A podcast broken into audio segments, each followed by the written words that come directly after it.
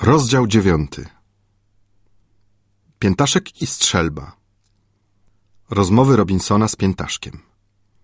Benamuki. Robinson i Piętaszek sporządzają pirogę. Po kilku dniach zabrałem Piętaszka na polowanie. Pragnąłem bardzo odzwyczaić go co prędzej od ludożerczych skłonności i dać pokosztować innej strawy. Po krótkiej wędrówce przez las wyśledziłem dziką kozę leżącą wraz z dwoma koźlętami w cieniu drzewa. Chwyciłem piętaszka za ramię i zatrzymałem w miejscu. Stój! Bądź cicho! szepnąłem, dając znak, by się nie ruszał. Potem wymierzyłem, dałem strzał i jedno koźle legło nieżywe. Biedny mój piętaszek omal nie padł na ziemię z przerażenia. Widział już, jak zabiłem dzikiego, ale nie miał wyobrażenia, w jaki się to stało sposób. Nie patrząc na zabite koźle, rozpiął kaftan i zaczął się obmacywać wszędzie, chcąc zbadać, czy nie jest ranny. Był pewny w tej chwili, że chciałem go zabić. Padł przede mną potem, objął me kolana i zaczął wykrzykiwać mnóstwo niezrozumiałych słów, z czego wywnioskowałem, że mnie błaga o darowanie życia. Udało mi się rychło przekonać go, że mu nie chcę uczynić krzywdy. Wziąłem go za rękę, roześmiałem się, potem wskazując zabite jagnię, rozkazałem, by je przyniósł. Usłuchał. A podczas gdy oglądał zdumiony zwierzynę, nabiłem strzelbę ponownie. Po chwili spostrzegłem na drzewie wielkiego ptaka w rodzaju jastrzębia. Dałem piętaszkowi do zrozumienia, co zamierzam. Wskazałem mu strzelbę, potem ptaka, a potem trawę pod drzewem, wyrażając tym, że ptak tam spadnie. Potem wymierzyłem, oddałem strzał i ptak spadł. Piętaszkiem ponownie owładnął strach i większe jeszcze niż przedtem zdumienie. Nie widząc, jak nabijałem strzelbę, sądził, że mieści w sobie niewyczerpane źródło zniszczenia i śmierci, zabijając ciągle na każdą odległość ludzi, zwierzęta i ptaki. Długo nie mógł pozbyć się tego zabobonu i omal nie oddawał czci boskiej mojej strzelbie. Nie śmiał jej dotknąć przez kilka dni. A gdy był z nią sam na sam, trzymał się w pełnej szacunku odległości i przemawiał jak najgrzeczniej w tym celu, jak się potem dowiedziałem, by w niej wzbudzić litość i ubłagać, by go nie zabijała. Gdy się trochę uspokoił, kazałem mu przynieść ptaka. Był to nie jastrząb, lecz papuga. Żyła jeszcze i trzepotała się, tak że nie mógł jej zaraz wziąć w rękę. To mi pozwoliło nabić niepostrzeżenie strzelbę po raz trzeci. Nie nadarzył się jednak żaden nowy cel. Zabraliśmy przeto do domu koźle, z którego przyrządziłem doskonałą zupę. Skosztowałem i podałem miskę piętaszkowi, który ją obwąchał ciekawie i z widocznym upodobaniem, potem zaś się zjadł łapczywie. Dziwił się tylko, że dodaje do zupy soli. Wstrząsał głową i dawał do zrozumienia, że sól jest to rzecz szkodliwa i wstrętna wielce. Wobec tego zjadłem kawałek mięsa i skrzywiłem się z udanym wstrętem. Ale nie odstąpił od swego przesądu, nawet i potem jadając najchętniej niesolone potrawy. Zapoznał się już więc ze zupą i gotowanym mięsem. Zaś dnia następnego umyśliłem zrobić mu niespodziankę pieczenia. Zawiesiłem nad ogniem, jak to widziałem w Anglii, kawałek mięsa na trójnogu z patyków. Przez ciągłe obracanie sznurka z wiszącym mięsem doprowadziłem rychło do tego, że się upiekło. Piętaszek podziwiał to wielce, a skosztowawszy soczystej pieczeni, wyraził znakami, że nie jadł jeszcze w życiu nic równie dobrego. Dodał, iż odtąd nie tknie ludzkiego mięsa, z czego byłem oczywiście bardzo zadowolony. Następnego dnia pokazałem mu, jak młócić i czyścić zboże. Pojął to prędko i pełnił tę robotę tym chętniej, że wiedział, iż ze zboża będzie chleb. Nauczył się też niebawem sztuki piekarskiej. W czasie bardzo krótkim stosunkowo mógł wykonywać każdą pracę domową równie dobrze jak ja sam. Mając teraz do wyżywienia dwóch ludzi, musiałem powiększyć uprawne pole, by większe osiągnąć plony i wziąłem się z pomocą piętaszka do zagradzania dalszych obszarów. Zacny chłopak był uszczęśliwiony, mogąc mi pomagać. Wiedział też, że owoce pracy zarówno moją, jak i jego staną się własnością. Żaden jeszcze rok pobytu na wyspie nie dał mi tyle radości i miłych chwil. Piętaszek opanował szybko język i nie było już miejsca w bliższym otoczeniu ani przedmiotów domu, których nazwy by nie znał. Lubił ze mną rozmawiać. To też i mój język, milczący tak długo, wrócił do swoich praw. Chcąc się przekonać, czy myśli jeszcze o swej ojczyźnie, skierowałem pewnego dnia rozmowę na jego szczep i spytałem, czy miał kiedy powodzenie w bitwach. Spojrzał na mnie z uśmiechem i powiedział: O, tak, panie. My zawsze walczyć dużo, bardzo dużo. Chciał przez to wyrazić, że naród jego ma znaczną przewagę nad wrogami. Teraz rozpoczęła się pomiędzy nami następująca rozmowa. O, mój lud walczyć mimo to mocno, bardzo mocno. Jeśli tak jest, to czemuż dałeś się złapać? Nieprzyjaciel dużo więcej niż nasz lud. Nieprzyjaciel złapać jeden, dwa, trzy ludzie i piętaszek. Mój lud walczyć mocno, dużo mocno. Tam, gdzie nie ma piętaszek, złapać jeden, dwa, trzy, dużo, tysiąc ludzie. Czemuż nie uwolnili cię wtedy twoi rodacy, skoro mogli to uczynić? Nieprzyjaciel ucieka z jeden, dwa, trzy ludzie i piętaszek. Ucieka w kanu. Mój lud nie ma kanu. Cóż zrobić? Powiedz mi teraz, co robi lud twój ze złapanymi wrogami? Czy ich zjada? Tak. Mój lud zjadać wrogów dużo, wiele, wszystko zjadać. A dokądże zawozicie swych jeńców? Daleko, daleko tam i tu i inne miejsce. Czy i na tę wyspę? Tak, tak, i ta wyspa, i inne miejsce. Czy byłeś sam już kiedyś dawniej na tej wyspie? Tak, tak, byłem dużo razy, tamto miejsce. To rzekłszy, wskazał ku północno-zachodniej stronie wybrzeża, gdzie było, zdaje się, miejsce uczt jego plemienia. Zacny mój piętaszek znajdował się przeto pośród ludożerców, którzy mnie takim przejmowali strachem. Gdym go zaś raz zabrał tam, gdzie po raz pierwszy odkryłem straszne ślady uczty, wskazał mi dokładnie miejsce, na którym on sam i jego towarzysze zabili i zjedli dwudziestu mężczyzn, dwie kobiety i dziecko. Nie umiał jeszcze po angielsku liczyć do dwudziestu, ale poradził sobie układając obok siebie dwadzieścia kamyków. Spytałem go, czy podróż na ląd stały połączona jest z niebezpieczeństwem i czy często toną czółna?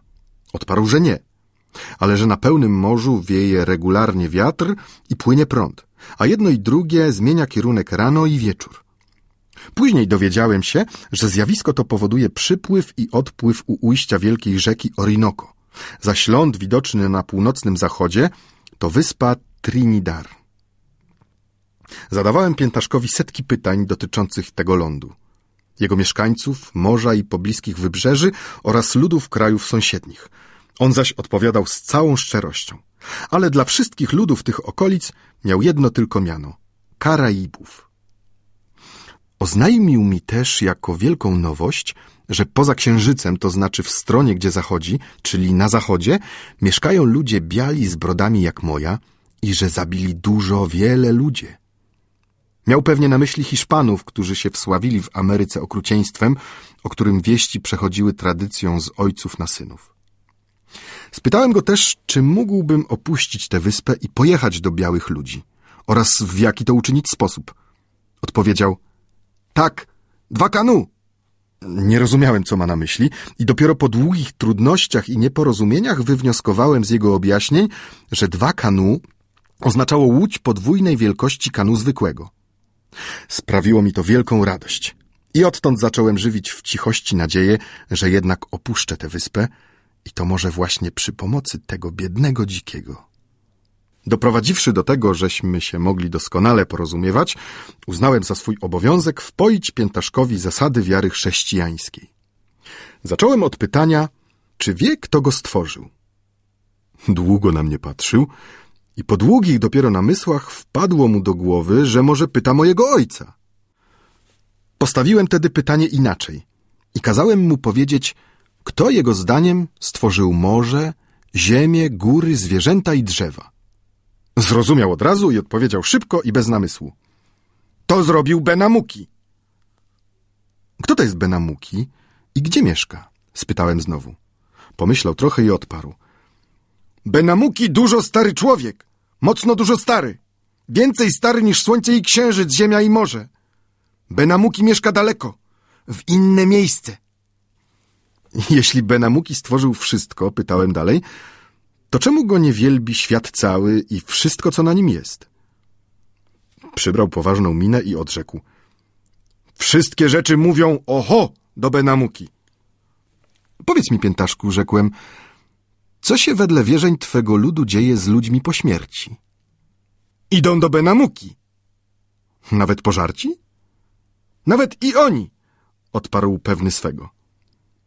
Starałem się pouczyć go, że prawdziwy stwórca świata i jego kierownik, Bóg, mieszka w niebie i że z jego łaski mamy wszystko. Słuchał pilnie. Gdym mu zaś opowiedział mękę i śmierć krzyżową Chrystusa Pana, ogarnęło go wielkie zgorszenie. Pewnego dnia po nauce rzekł mi, że nasz Bóg, który mieszka daleko poza słońcem, a mimo to wszystko widzi i słyszy, musi być Bogiem dużo większym niż Benamuki, do którego mówić można tylko wychodząc na górę, gdzie mieszka. Spytałem, czy był już na tej górze i czy rozmawiał z Benamukim. On zaś odparł. Nie! Młody człowiek nie mówić z Benamuki. Stare mówić. Starców tych zwał uwokaki i domyśliłem się, że muszą to być kapłani jego szczepu. Uwokaki iść góra, opowiadał, i krzyczeć oho do Benamuki. Potem wrócić, a lud mój wiedzieć, co mówi Benamuki. Dowiedziałem się w ten sposób, że najdziksi i najbardziej zaślepieni poganie mają swych kapłanów. Rozmowy takie wiedliśmy codziennie, a po trzech latach najmilszych z całego mego pobytu na wyspie, Piętaszek stał się chrześcijaninem jak ja, a nawet lepszym jeszcze.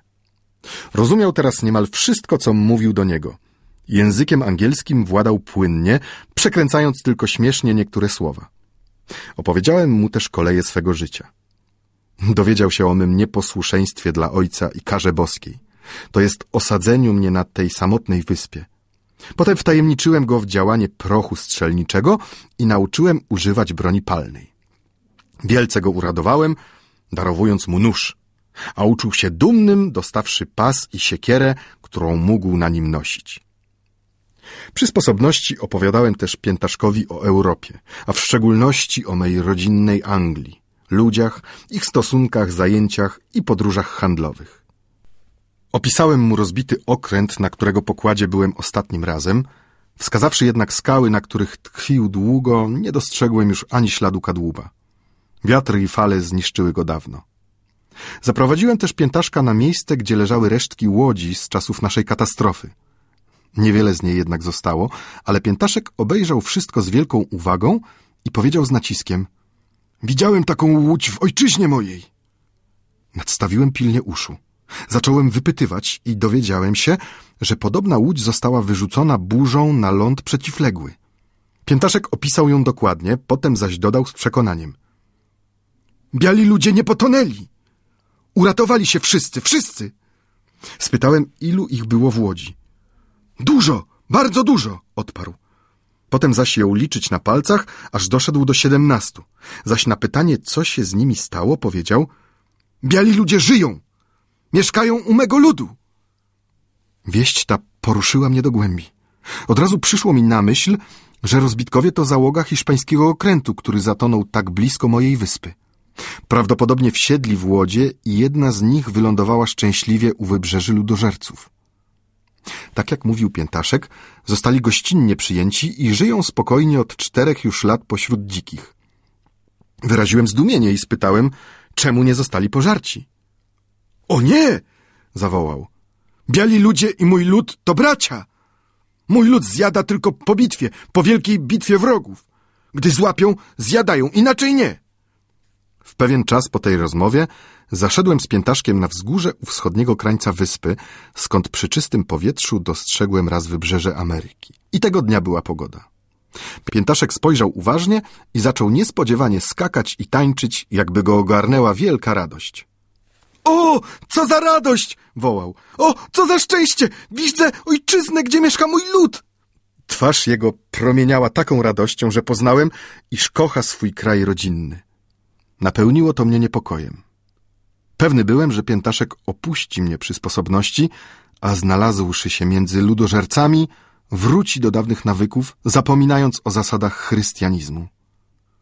Nie byłem nawet daleki od przypuszczeń, że przybywszy do ojczyzny stanie na czele kilkuset dzikich, wróci tu, Zamorduje mnie i urządzi ucztę z mego ciała, jak to czynił już nieraz po zwycięstwie.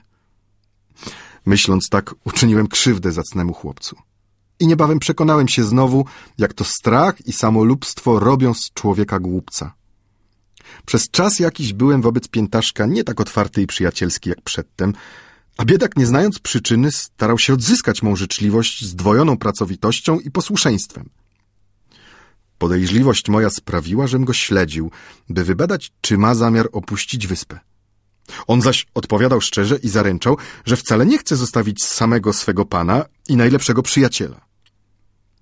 Pewnego dnia stanęliśmy na tym samym wzgórzu, ale była mgła i spojrzenie nie sięgało daleko. Ogarnięty niepokojem spytałem ponownie towarzysza. Piętaszku, czy radbyś wrócić do swego kraju rodzinnego i swego ludu? Tak, potwierdził. Bardzo bym rad. Cóż byś tam począł? Czy stałbyś się z powrotem dzikim, który pożera ludzkie mięso? Spojrzał zadumany na ziemię, potem potrząsnął głową i rzekł z powagą. Nie, panie. Piętaszek powiedziałby swemu ludowi wszystko. Nauczyłby ich, jak się stać dobrymi, modlić do Boga, jeść chleb ze zboża, kozinę i mleko pić. Nie pożerać ludzi. Piętaszku zawołałem. Byłoby to dla ciebie niebezpieczne. Zabiliby cię, jak sądzę, gdybyś wystąpił z tymi nowościami. Znowu potrząsnął głową. Nie, panie, oświadczył. Lud mój nie zabije piętaszka. Lud mój chętnie uczy się i słucha mądrych rad. Na potwierdzenie swych zapatrywań dodał, że jego rodacy przyjęli już niejedną naukę od białych brodaczy, którzy wówczas przybyli łodzią. Wówczas spytałem go, czemu już dawno nie wykonał planu powrotu. Uśmiechnął się i powiedział, że nie może przebyć w pław tak wielkiej przestrzeni. Wobec czego oświadczyłem, iż mu zbuduje pirogę. Uśmiechnął się ponownie i zapewnił, że bardzo będzie rad, ale muszę pojechać z nim razem. Jak to zawołałem? Gdybym tam pojechał, twoi rodacy zabiliby mnie i zjedli. O nie, panie, odparł. Piętaszek powiedziałby im wszystko. Oni mego dobrego pana nie zjedliby, ale pokochali bardzo. Chciał opowiedzieć ziomkom swym, jak to pozabijałem wrogów i ocaliłem mu życie. I pewny był, że z wdzięczności i uznania mego postępku przyjęliby mnie jak najserdeczniej. Dla udowodnienia wspomniał raz jeszcze o siedemnastu białych rozbitkach, którzy przybyli biedni i bezradni, a doznali dobrego przyjęcia i gościnności. Odtąd dumałem często, czy by się nie dało wejść w stosunki z tymi białymi, których uważałem za Hiszpanów lub Portugalczyków. Gdyby mi się to powiodło, moglibyśmy potem razem znaleźć sposób powrócenia między narody cywilizowane. To, czego dokonać nie mógł samotnik rzucony na czterdzieści mil od lądu, było całkiem możliwe dla tak znacznej rzeszy ludzi. Nie pokazywałem dotąd piętaszkowi mej pirogi. Teraz jednak zaprowadziłem go do małego portu, gdzie stała. Wyczerpaliśmy wodę, gdyż przez ostrożność trzymałem ją stale pod wodą i wsiedliśmy na nią. Teraz, piętaszku, pojedziemy do twego ludu, zawołałem. Pokręcił głową zwolna i z powątpiewaniem, gdyż statek ten wydał mu się zbyt mały na tego rodzaju przedsięwzięcie. Oświadczyłem tedy, że posiadam większą pirogę i zaprowadziłem go na miejsce, gdzie leżała moja wielka łódź, którą dawniej, jak to czytelnicy zapewne pamiętają, sporządziłem. Piętaszek przyznał, że łódź ta jest dostatecznie wielka. Ponieważ jednak przez lat dwadzieścia trzy wystawiona była na słońce i deszcz, przeto tak zbutwiała, iż nie nadawała się do użytku. Obejrzeliśmy ją ze wszystkich stron, po czym oświadczyłem Piętaszkowi, że przy jego pomocy sporządzę inną, w której będzie mógł ruszyć z powrotem do ojczyzny. Nie odpowiedział nic, tylko stał smutny i zamyślony. Spytałem, co mu dolega. Spojrzał ponuro i rzekł żałośnie. Czemu mój pan zły na Piętaszka? Czym zawinił Piętaszek? Powiedziałem mu, że się nań wcale nie gniewam. Nie gniewam? Powtórzył me słowa. Nie gniewam? Czemuż więc odsyłać precz biedny piętaszek do jego ludu? Skoro pan się nie gniewam? Drogi piętaszku, odparłem, wszakże mówiłeś, że rad byś wrócić do swoich. Tak, odparł. My obaj, piętaszek i mój pan, razem w kanu do mego ludu, a nie pan zostać, a piętaszka odsyłać precz. Nie mógł pojąć ten zacny chłopiec, by miał beze mnie opuszczać wyspę. Mam jechać z tobą? spytałem. I cóż bym robił wśród twego ludu? Zwrócił się ku mnie żywo. Co robił? Odparł z zapałem. Dzikich ludzi uczyć, by się stali dobrzy, łagodni. Dzikim ludziom mówić o Bogu i o Jezusie Chrystusie, a oni by słuchali wszyscy jak piętaszek. Ach, drogi przyjacielu, powiedziałem. Nie wiesz sam, co mówisz. Jestem człowiek pospolity i nic nie wiem. Jak to nic nie wiem? Zdziwił się. Piętaszek dużo, wiele nauczył się od swego pana, a lud mój także nauczyłby się dużo wiele. Nie, drogi piętaszku, oświadczyłem. Pojedziesz sam. Ja zaś pozostanę tu do końca życia mego. Milczący i ponury patrzył przez chwilę w ziemię, potem zaś wyjął z zapasa topór i podał mi go rękojeścią naprzód zwróconą. Cóż mam z tym zrobić? spytałem zdziwiony. Piętaszka zabić! Zawołał gwałtownie. Czemuż mam cię zabijać? Po co piętaszka wyganiać precz? Lepiej zabić!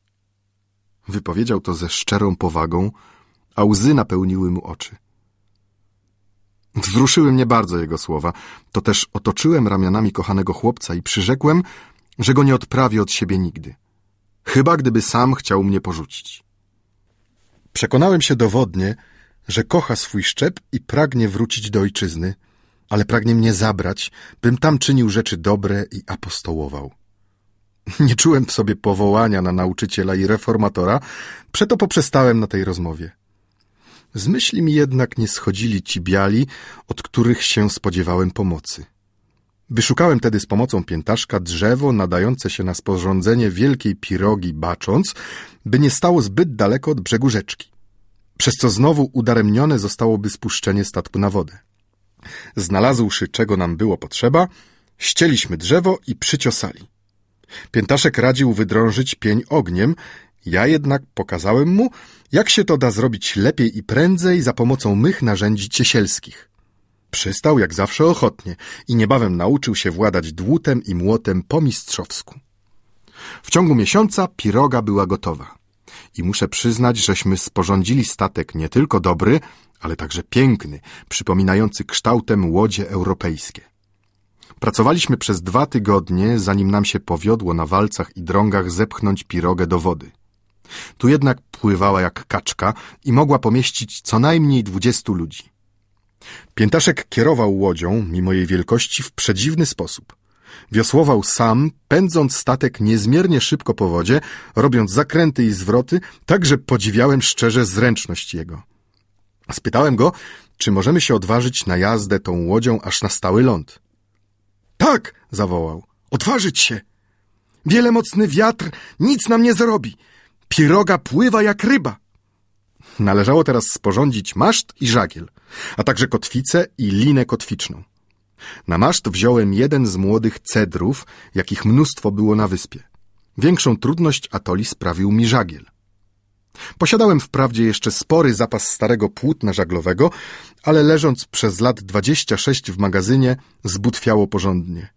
Tak przynajmniej sądziłem i w samej rzeczy z wielką tylko biedą zdołałem z dwóch lepszych sztuk wyciąć spory, trójkątny żagiel do zwijania, opatrzony szczytnikiem w górze, na wzór używanego przez rybaków Morza Północnego. Omasztowanie łodzi zajęło nam jeszcze dwa dalsze miesiące, ale w końcu posiadłem statek doskonały i sprawny na morzu zupełnie. Najbliższym mym zadaniem było teraz zaznajomić piętaszka z używaniem żagla i steru bo chociaż po mistrzowsku wiosłował, nie umiał korzystać z tych urządzeń. Trudno też opisać jego zdumienie, gdy zobaczył, jak płynę pozornie bez żadnego wysiłku z wiatrem, skręcam pod wiatr, lawiruję i wykonuję przeróżne manewry, a łódź posłuszna jest sterowi niby żywa istota. W czasie niedługim wyuczył się jednak i tego, a tylko nie mógł sobie przyswoić użycia kompasu. Na szczęście instrument ten nie był nam potrzebny, gdyż nie odpływaliśmy nigdy tak daleko, by stracić z oczu zarys naszej wyspy.